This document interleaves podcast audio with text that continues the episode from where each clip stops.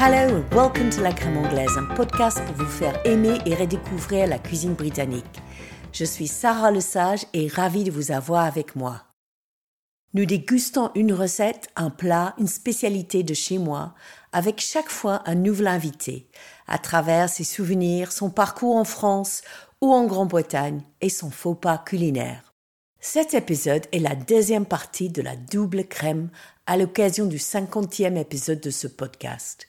Si vous n'avez pas encore fait, je vous invite à écouter la première partie avec la délicieuse Trish Zane, autrice irlandaise de plus de 30 livres de cuisine en France, dont Petits plats entre amis, Je veux du chocolat, Ma petite robe noire et autres recettes, et plus récemment, en 2020, My Comfort Food, pour lequel elle a reçu le Grand Prix littéraire Eugénie Brasier pour la transmission de patrimoine culinaire par les femmes. Elle raconte son amour pour la crème anglaise et la cuisine française, et comme pour mon invité aujourd'hui, c'est un plateau de fromage qui l'a sauvé dans son faux pas culinaire. Pour cette deuxième partie, c'est direction Londres pour revisiter la crème anglaise avec Michel Roux Junior, le plus anglais des chefs français étoilés à Londres. Maintenant, en Grande-Bretagne, il y a une, une vraie cuisine et les cuisiniers comprennent bien euh, les règles de l'art ils ont aussi maintenant une identité. Et ça, c'est fabuleux. Euh, parce que euh, ces jeunes Britanniques qui ont travaillé dans la cuisine, ils ont voyagé aussi et ils reviennent en Grande-Bretagne, ils ouvrent leur restaurant et ils ont une identité maintenant. La cuisine anglaise maintenant ou britannique euh, est, est, vraiment belle. Michel Roux est deuxième génération de l'iconique famille Roux qui a contribué énormément à la transformation de la qualité de la cuisine en Grande-Bretagne depuis des années 60. Michel est chef patron du restaurant deux étoiles Michelin Le Gavroche à Londres et c'est une personnalité à la télévision en tant que juge invité pour Masterchef et présentateur de plusieurs séries et documentaires culinaires. Michel est aussi très engagé dans l'éducation et la formation au sein de l'industrie de la restauration et de l'hôtellerie. Il est également auteur de plusieurs ouvrages de cuisine et on va parler de son dernier livre qui vient d'être publié en Grande-Bretagne, Michel Roux at Home. C'est une deuxième recette pour la crème anglaise avec une touche vraiment britannique pour ce podcast. Donc c'est avec une immense joie et appétit que je vous emmène avec moi à Londres chez Michel Roux. So, pinky up and let's get started.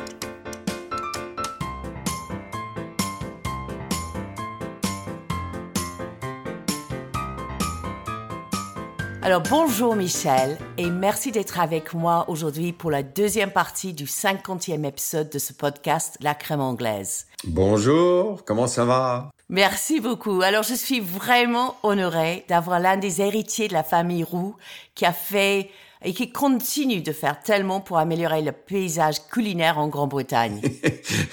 c'est vraiment gentil, mais bon, euh, ça a été commencé, l'histoire la grande, de la grande gastronomie en Angleterre, je pense, a été commencée par mon père et mon oncle. Tout à fait. Alors, on va y revenir, mais euh, pour nos auditeurs, là, actuellement, nous sommes en visio, moi en Alsace et vous, à Londres, vous êtes où exactement? C'est chez vous, ce que je vois, ou au restaurant? Oui, oui, non, euh, chez moi. Euh, d'ailleurs, je suis en t-shirt, comme vous voyez. Hein, je suis en relax. Euh, je suis dans ma petite cuisine, dans mon, mon appartement à Londres. Euh, et puis, bon, bah, je, je, bois ma, ma tasse de thé, très anglaise. ah, très anglais, effectivement. Alors, euh, Michel, j'ai appris que le Gavroche, hein, votre restaurant euh, phare aujourd'hui, va fermer après 56 ans en 2024. C'était le premier restaurant étoilé à Londres et vous avez passé 32 ans à la tête de cet établissement. Ça doit être une grande émotion pour vous et un grand tournant dans votre vie.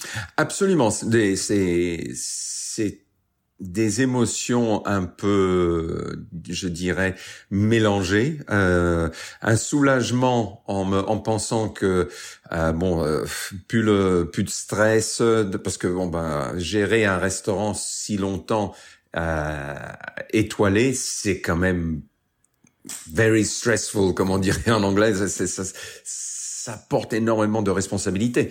Euh, et, puis euh, d'un autre côté, évidemment, un petit peu de tristesse, un pincement de cœur, euh, car ça fait une grande partie de ma vie. Euh, et puis, bon, bah, c'est quand même un emblème mythique et un icône de, de la gastronomie ici en Grande-Bretagne. Tout à fait. Et en plus d'être le chef patron du Gavroche, vous avez tellement de cordes à votre arc, mm. bah, beaucoup trop à ici. Mais vous venez de sortir un nouveau livre, Michel Roux At Home, My Favorite Recipes for Friends and Family, édité par Seven Dials. Alors, euh, j'ai un peu pu euh, feuilleter en ligne parce que malheureusement je l'ai pas, mais j'ai découvert un, un, livre où c'est plein de plats simples, faits maison, euh, saisonnières, euh, c'est peut-être la cuisine que vous faites avec votre famille et vos amis en, Ardèche quand vous n'êtes pas justement au fourneau d'un restaurant étoilé. Exactement. C'est, réellement la cuisine que je fais euh, chez moi en Ardèche, dans ma maison. Euh, avec euh, des amis et puis la, la famille. Donc c'est très relax. Bien évidemment, je suis un professionnel, donc tout est fait dans les règles de l'art, mais c'est c'est pas c'est c'est pas la, la cuisine euh, étoilée, mais c'est la cuisine que j'aime manger, que j'aime partager surtout, parce que c'est très important ça aussi, je, je pensais.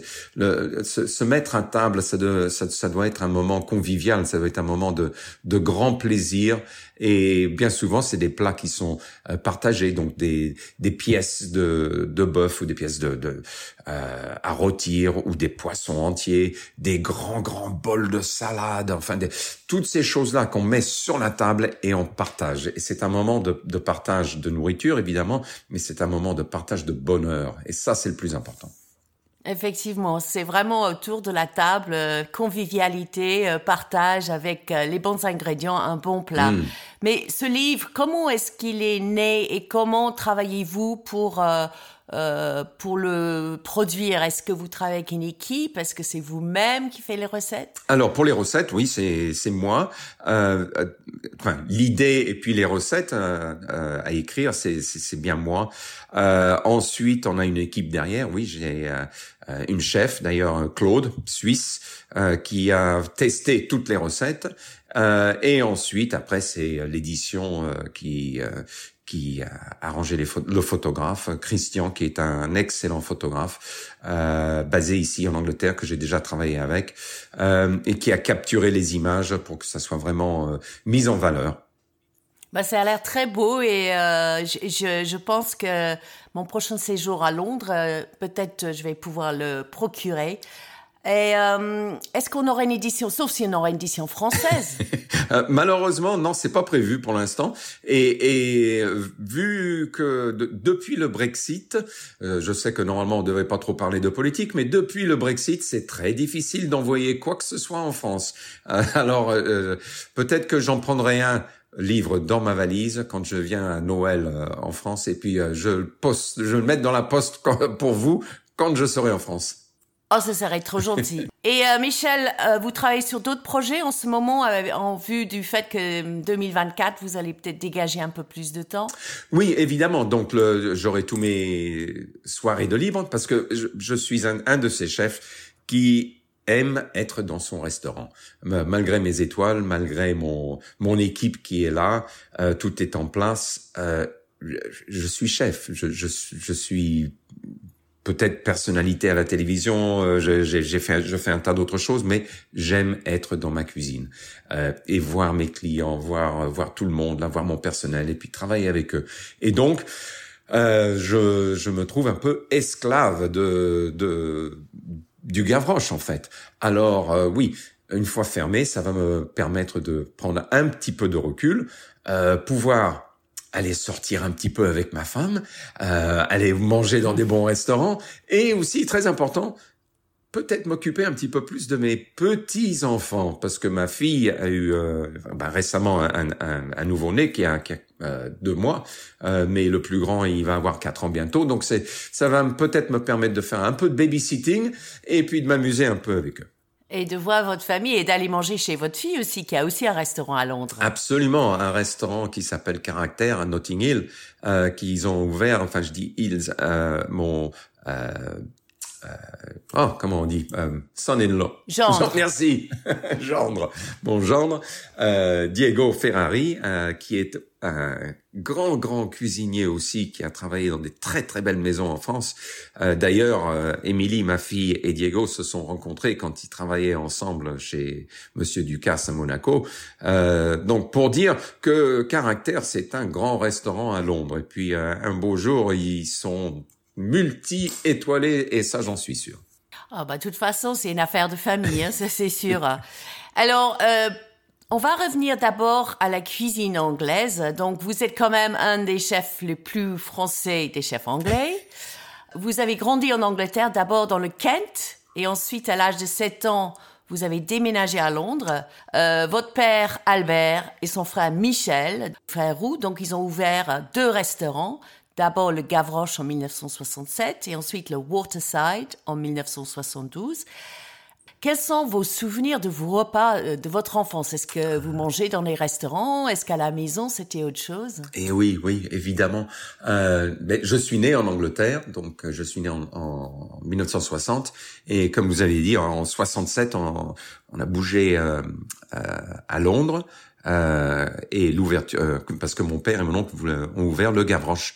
Donc le gars, je pense que mon, mon, mon enfance euh, de 0 à 7 ans, j'étais à la campagne euh, avec mon père et ma mère et ma sœur, et c'était vraiment un moment formidable.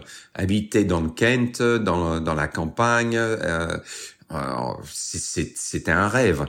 Et ensuite, euh, après, à partir de l'âge de 7 ans, venir à Londres quand on a, on a, fait son enfance à la campagne, c'était un grand changement, euh, chamboulement énorme, et euh, en plus ne plus voir mon père parce que mon père venait juste d'ouvrir le restaurant et travaillait toute la journée, des horaires euh, complètement dingues de dingue, euh, et donc euh, je le voyais plus. donc c'était c'était quand même un déchirement et puis très difficile en tant qu'enfant. et mais faut dire qu'on mangeait quand même bien parce que maman euh, et elle est toujours là, maman, bien sûr. Euh, C'était une euh, une grande cuisinière aussi. Elle travaillait pas professionnellement euh, en cuisine, c'était pas une professionnelle, mais derrière les fourneaux, elle savait bien cuisiner. Et puis d'ailleurs toujours, elle nous fait des bons petits plats de temps en temps. Mais c'est c'est vrai que c'était très très français, mais mais sans chichi. Donc elle faisait des, des, des, mm. des, très bons plats, des plats comme des blanquettes de veau ou des, des très classiques, des, des, des, des, plats français très très classiques. Et, et donc euh, non, c'est on mangeait très bien. C'était pas de la grande gastronomie, c'était pas du caviar et des choses comme ça, mais c'était des bons bons plats. Ben justement, quand vous allez chez vos amis ou à l'école, j'ai vu que vous étiez à l'école aussi euh, à hmm. Londres, ça a dû être un, un, grand choc, une grande différence, parce que on mangeait pas comme ça ailleurs. Hein. ça, c'est vrai. Et la nourriture à l'école anglaise, c'était pas génial, hein, je peux vous le dire.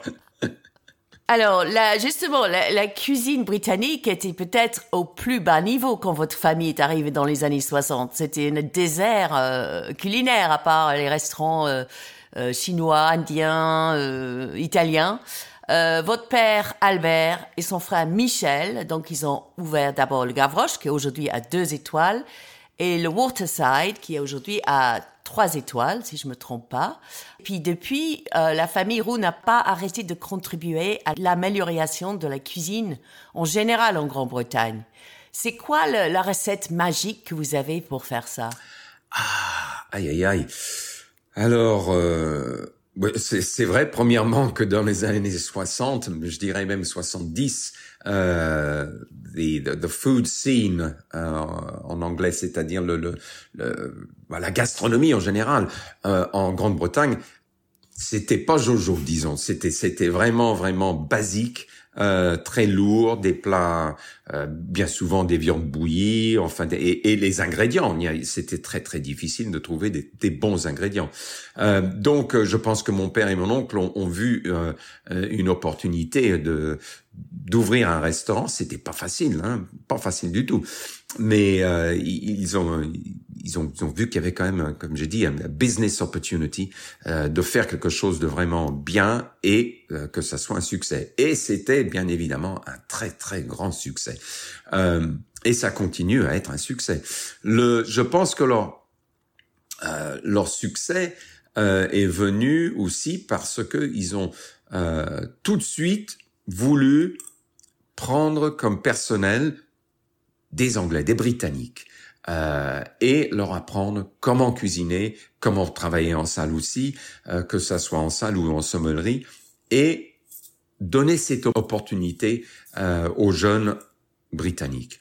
Et, euh, et à travers aussi le, le Root Scholarship, qui est un, un, un concours euh, que mon, mon oncle et mon père ont commencé il y a 40 ans, c'est et, et aussi de travailler avec les collèges, euh, enfin et, de faire et de commencer un apprentissage avec des jeunes anglais. Tout ça, c'est ça a commencé un petit peu ce,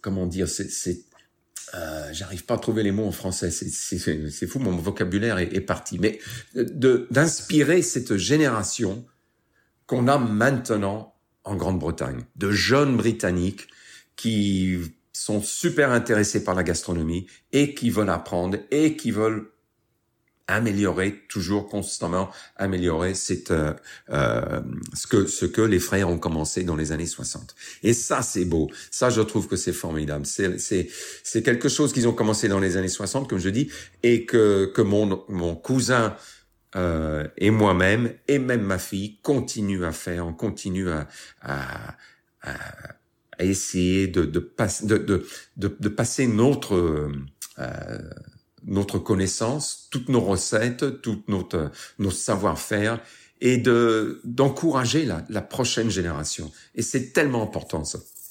Bah tout à fait, tout passe par l'éducation, euh, la formation et d'ailleurs euh, euh, il y a beaucoup de chefs qui sont passés en formation chez vous. J'en ai même rencontré certains à Paris. Euh, et même, je trouve que ça a beaucoup filtré vers euh, la cuisine à la maison, euh, les restaurants plus simples, même les pubs. Euh, le fait qu'on a enfin des chefs euh, formés et qu'on a plus ces cartes où c'est écrit en français à la française, par exemple, goujon de poisson, et c'était fish fingers.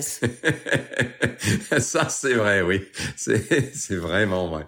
Et, et ce que je peux dire maintenant, en Grande-Bretagne, il y a une, une vraie cuisine et les cuisiniers comprennent bien euh, les règles de l'art. Ils ont aussi maintenant une identité et ça c'est fabuleux.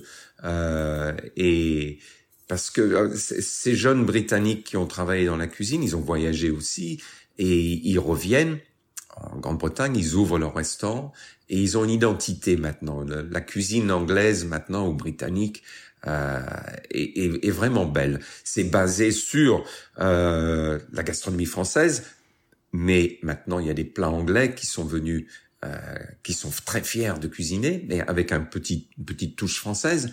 Mais aussi, faut pas oublier que l'anglais est très très ouvert euh, et c'est pour ça d'ailleurs qu'on a beaucoup de restaurants indiens, italiens, chinois, etc. Et notamment maintenant aussi étoilés, beaucoup de restaurants indiens étoilés, etc. Donc le, le, le palais britannique et puis la vision britannique est très ouvert au niveau de la gastronomie. Et maintenant, je pense que ça, ça, ça, ça jouait sa part dans ce que je pourrais appeler maintenant cette cuisine britannique. Euh, elle a une vraie identité. Et hier, quand j'ai parlé avec Trish Desane, elle me disait que elle trouve qu'il y a une espèce de psychothérapie en Angleterre où on est à la recherche de notre euh, nos racines, mm. l'ancienne cuisine aussi, de savoir parce qu'on a quand même un riche héritage qui malheureusement on a perdu pour plein de raisons. Mm. Et, et, et, ça, ça peut être qu'une bonne chose parce qu'on était tellement parti loin avec le, la révolution industrielle, tout ce qu'on mangeait fast-food. Euh, euh, dans les boîtes. C'était tellement mauvais. C'est vrai, la gastronomie britannique. Ça, ça pour, pour, certaines personnes, ça fait un peu bizarre hein, d'entendre ça, mais c'est, maintenant on peut le dire et on, on peut être fier. Je pense qu'à Londres, par exemple, je prends Londres parce que j'habite à Londres et je connais très très bien Londres. Euh, Londres peut se comparer à Paris, euh, New York, Tokyo, comme une ville où on vient non seulement pour aller au théâtre ou pour visiter, pour faire le tourisme, mais on vient aussi pour manger. Et ça, c'est fabuleux. Absolument. Alors Michel, euh, le thème de cet épisode, c'est aussi la crème anglaise, euh, qui évidemment, c'est quelque chose à base de beaucoup de desserts. Mm. Et vous avez aussi des desserts signatures au Gavroche, comme, euh, si je me trompe pas, vos îles flottantes, mm. parmi d'autres. Euh, quels sont vos premiers souvenirs de la crème anglaise? Est-ce que votre maman le faisait? Est-ce que c'est la crème anglaise à la française ou à custard plutôt? Oui, alors j'adore la crème anglaise et j'adore les œufs à la neige ou les, les îles flottantes. Et euh, maman elle en faisait souvent, euh, bien souvent, bien souvent à Pâques parce que bon, c'est à base d'œufs. Euh, et aussi euh, ma belle maman aussi, Raymonde, toujours c'était la tradition que vers Pâques elle faisait une crème anglaise avec avec des œufs à la neige. Mais par contre, elle, elle a parfumé la crème anglaise avec des, soit des feuilles de laurier ou des, des feuilles de euh, d'abricotier ou de d'arbres à fruits. Et ça donnait un petit goût d'amande, mais c'est très très bon. Euh, mais alors, la crème anglaise, c'est vrai que la crème anglaise anglaise, ce qu'on appelle custard, euh, moi, je me rappelle très bien quand j'étais petit ici en Angleterre, euh, avoir une crème anglaise à l'école euh, qui, est, qui était un peu épaisse, parfumée avec des euh, un goût de vanille, mais pas de la vraie vanille. Euh, et euh, ah bon, c'est des c'est des goûts d'enfance que j'avoue que j'aime. c'est une. Mais c'est vrai, c'est tellement vrai ça. Alors, je pense que ce custard-là dont vous parlez, c'était certainement the Bird's custard, inventé par Monsieur Bird en 1837 parce que sa femme était allergique aux œufs. Donc, il n'y a même pas d'œufs dedans. Je crois que c'est beaucoup plus le maïzena et du lait et un colorant très, très, très jaune. Euh, mais ce qui m'a surpris, c'est cette fameuse boîte euh, il a le Royal Warrant of Appointment Company. Donc, ça veut dire qu'il en mange au Buckingham Palace. Absolument. Et c'est, c'est exactement ça. C'est Birds. Je voulais pas mentionner le nom, mais, mais c'est vrai que... Ouais, c'est iconique. Il n'y a pas, il y a pas équivalent. Mais euh, j'ai lu, c'est quelque chose, je trouve, c'est tellement vrai quand vous dites, c'est le souvenir d'enfance.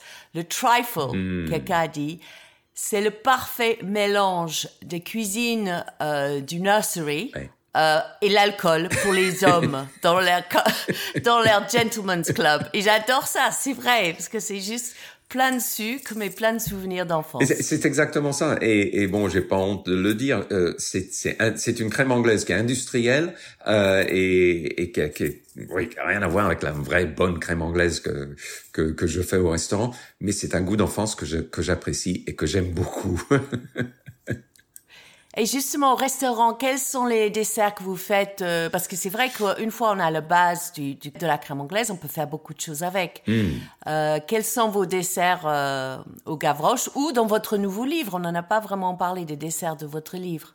Oui, alors la, justement dans mon nouveau livre, euh, Michel Roux at Home, il y a une recette de crème anglaise que je sers avec des, des œufs à la neige, enfin l'île flottante. Et hmm. c'est des hmm. et aussi je mets des euh, en saison, des petites euh, fraises euh, légèrement compote écrasées et, et je trouve que ça va tellement bien avec une crème, une bonne crème anglaise vanillée, des, des fraises, une petite compote et puis l'île flottante dessus avec beaucoup de caramel. J'ai horreur de, quand, quand on me met juste deux trois gouttes de caramel dessus, j'ai dit non mais oh oh, on doit pouvoir mettre la cuillère et craquer dessus là parce que c'est c'est pas juste le goût, c'est aussi ce plaisir de craquer le caramel et puis en bouche aussi. C'est donc euh, j'aime beaucoup de caramel. Ah bah c'est il faut pas être pingre avec le caramel. Alors j'ai presque sauté de joie quand j'ai trouvé que vous avez une recette pour une euh, crème anglaise à la menthe. Hmm. Parce que c'est vrai que les Anglais ils utilisent un peu de menthe dans la cuisine. Euh, moi, j'associe surtout avec l'agneau, forcément. Mais les, mhm. les, Français, souvent, ils pensent qu'on met la menthe avec tout et qu'ils euh, ils sont terrorisés par la gelée verte de leurs échanges linguistiques. Mais c'est vrai, pourquoi pas mettre la menthe avec la, la crème anglaise? Ça doit être un mariage euh, merveilleux. Ah, absolument. Le fait de faire infuser de la menthe dans la crème anglaise, ça donne un goût, mais alors rafraîchissant, un petit. Euh, ah, c'est, enfin pour moi, ça marche tellement bien, surtout avec euh, du du chocolat, euh, ou alors en faire une glace avec. Euh, c'est c'est vraiment génial. J'aime beaucoup. Euh, et c'est vrai qu'on parle, euh, on a, on a ces histoires de d'horreur avec la gelée de menthe avec l'agneau. Et une fois de plus, si c'est la gelée de menthe industrielle, j'avoue que c'est pas génial. Mais l'agneau, surtout le mouton, je dirais, euh, qui est une, viande un peu forte, avec un petit peu de menthe fraîche euh, dedans, juste euh, infusé dans le jus, ça marche très très bien. Ça c'est un, mariage qui est formidable. Et d'ailleurs, si vous regardez dans l'escoffier, le fameux escoffier, guide culinaire, il y a euh, une recette de blanquette d'agneau à la menthe. Euh, alors, il n'y a pas plus français que Escoffier. Euh, vous regardez ça. alors, bon, c'est ça, ça peut marcher, hein, ça peut marcher. Génial, mais c'est vrai, c'est juste une histoire de dosage de l'infusion et je vois dans la recette que vous avez aussi servi sur des fruits rouges. Mmh.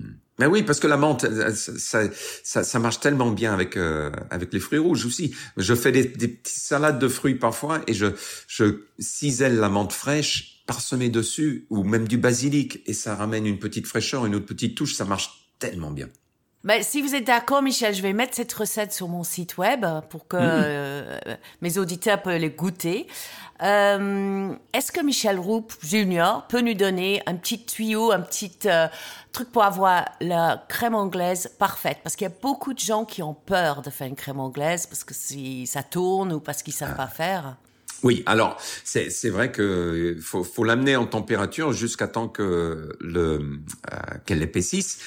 Mais si on va au-delà de la température, on fait des œufs brouillés. Bon, ça serait Bon, premièrement, c'est pas joli parce que c'est tout granuleux, euh, mais bon, ça sera toujours bon hein, parce que bon, c'est des œufs, du lait et, et, du sucre. Donc, mais c'est pas ce qu'on veut. Par contre, si on l'a fait un peu trop chauffer et c'est granulé, si vous le mettez dans un mixeur, euh, c'est-à-dire dans un blender, enfin, et tout de suite, faut le faire tout de suite. Un coup de blender, normalement, ça, ça, ça revient lisse. Mais je dirais que le, le, un petit tip, si on veut, c'est d'avoir prêt un bol euh, de glaçons et vous mettez un autre bol propre dedans et votre chinois. Et donc, quand vous arrivez à ce moment-là où elle est cuite, vous le versez directement là-dessus et ça, la, ça arrête la, cuisson tout de suite. Parfait. Donc, une idée pour que si ça tourne et une idée pour avoir euh, le crème onctueuse, soyeuse, parfaite, euh, avec la baisse de température tout de suite après la cuisson. Exactement. Et aussi, encore juste une petite chose, la crème anglaise euh, qui a été faite euh, 24 heures à la veille est toujours meilleure. Euh, c'est une crème anglaise fraîche de la journée va être bonne, mais une crème anglaise qui a passé 24 heures au frigo est encore meilleure. ok, mais j'imagine il faut mettre un film ou quelque chose dessus. Oui. D'accord. absolument, absolument, mais elle, elle, est encore meilleure. Super.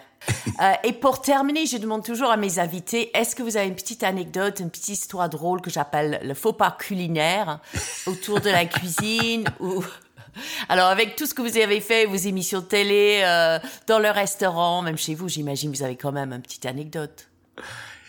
Il y en a tellement. Euh, comme, comme, comme vous avez dit, euh, je suis, euh, je suis le, patron du, du Gavroche Restaurant depuis 30, 35 ans, où je, je, je, compte plus maintenant. Donc il y a tellement d'histoires, petites histoires au restaurant. Mais je, vous, je vais vous en donner une petite anecdote de euh, qui est très cher à moi et c'est avec mon mon cher papa euh, et euh, je l'avais invité à venir manger ici dans mon appartement euh, et je venais juste de refaire la cuisine et j'ai mis un euh, un fourneau à induction euh, et c'était le, premier la première plaque induction que j'avais alors je m'amusais un peu avec mais j'avais toujours pas bien compris et donc, euh, je l'avais invité à dîner un dimanche soir, et puis il est venu. Euh, donc, je sers un petit verre de champagne et on s'assoit dans le salon. Et j'avais préparé un navarin d'agneau, donc vraiment très très bon, une cuisson très lente que j'avais préparé au restaurant. Et je l'ai amené ici, je l'ai mis sur le fourneau et je pensais que je l'avais mis sur le minimum, juste pour gentiment revenir en température et, voilà. Et donc on s'assoit dans le salon, j'ouvre la bouteille de champagne et peut-être dix minutes plus tard, il y a la euh, détecteur de fumée qui se met à sonner, mais alors, oh, dis, oh là là, qu'est-ce qui se passe? Et j'ouvre la porte de la cuisine, je voyais même pas l'autre bout de la cuisine. Le, le j'avais mis le, le fourneau à fond au lieu de le mettre au, au réchaud. Mon avarin d'agneau était complètement ruiné, ruiné. Mais euh, on aurait dit un morceau de charbon. Euh, heureusement, comme tout bon français, j'avais beaucoup de fromage dans le frigo. Alors on a fait une salade et puis un grand plateau de fromage. Mais mon père, pendant des années et des années, il me racontait cette histoire et il disait mais que t'étais nul, mon fils. T'arrivais même pas à réchauffer un avarin d'agneau. Oh, J'imagine la honte parce que quelle pression hein, de, de, de faire à manger pour euh, votre papa et que voilà que ce soit raté. Eh oui, Euh, écoutez, Michel, merci, merci beaucoup. C'était vraiment un bonheur de partager ce moment avec vous. Je vous souhaite beaucoup de réussite avec euh, votre nouveau livre, Michel Roux at Home, My Favorite Recipes for Friends and Family. Et j'espère peut-être un jour il y aura une édition en français. Et beaucoup de bonheur pour ce nouveau chapitre de votre vie. Ah, c'est très gentil à vous. Merci bien. Merci d'avoir écouté ce podcast. Vous trouverez la recette pour la crème anglaise à la menthe de Michel Roux sur mon site web, le podcast La crème anglaise. Si ce double épisode vous a plu, merci de laisser un avis sur Spotify, Deezer ou Apple Podcast. Ça marche vraiment pour avoir encore plus d'invités passionnants. So, until next time, cheerio et bon appétit.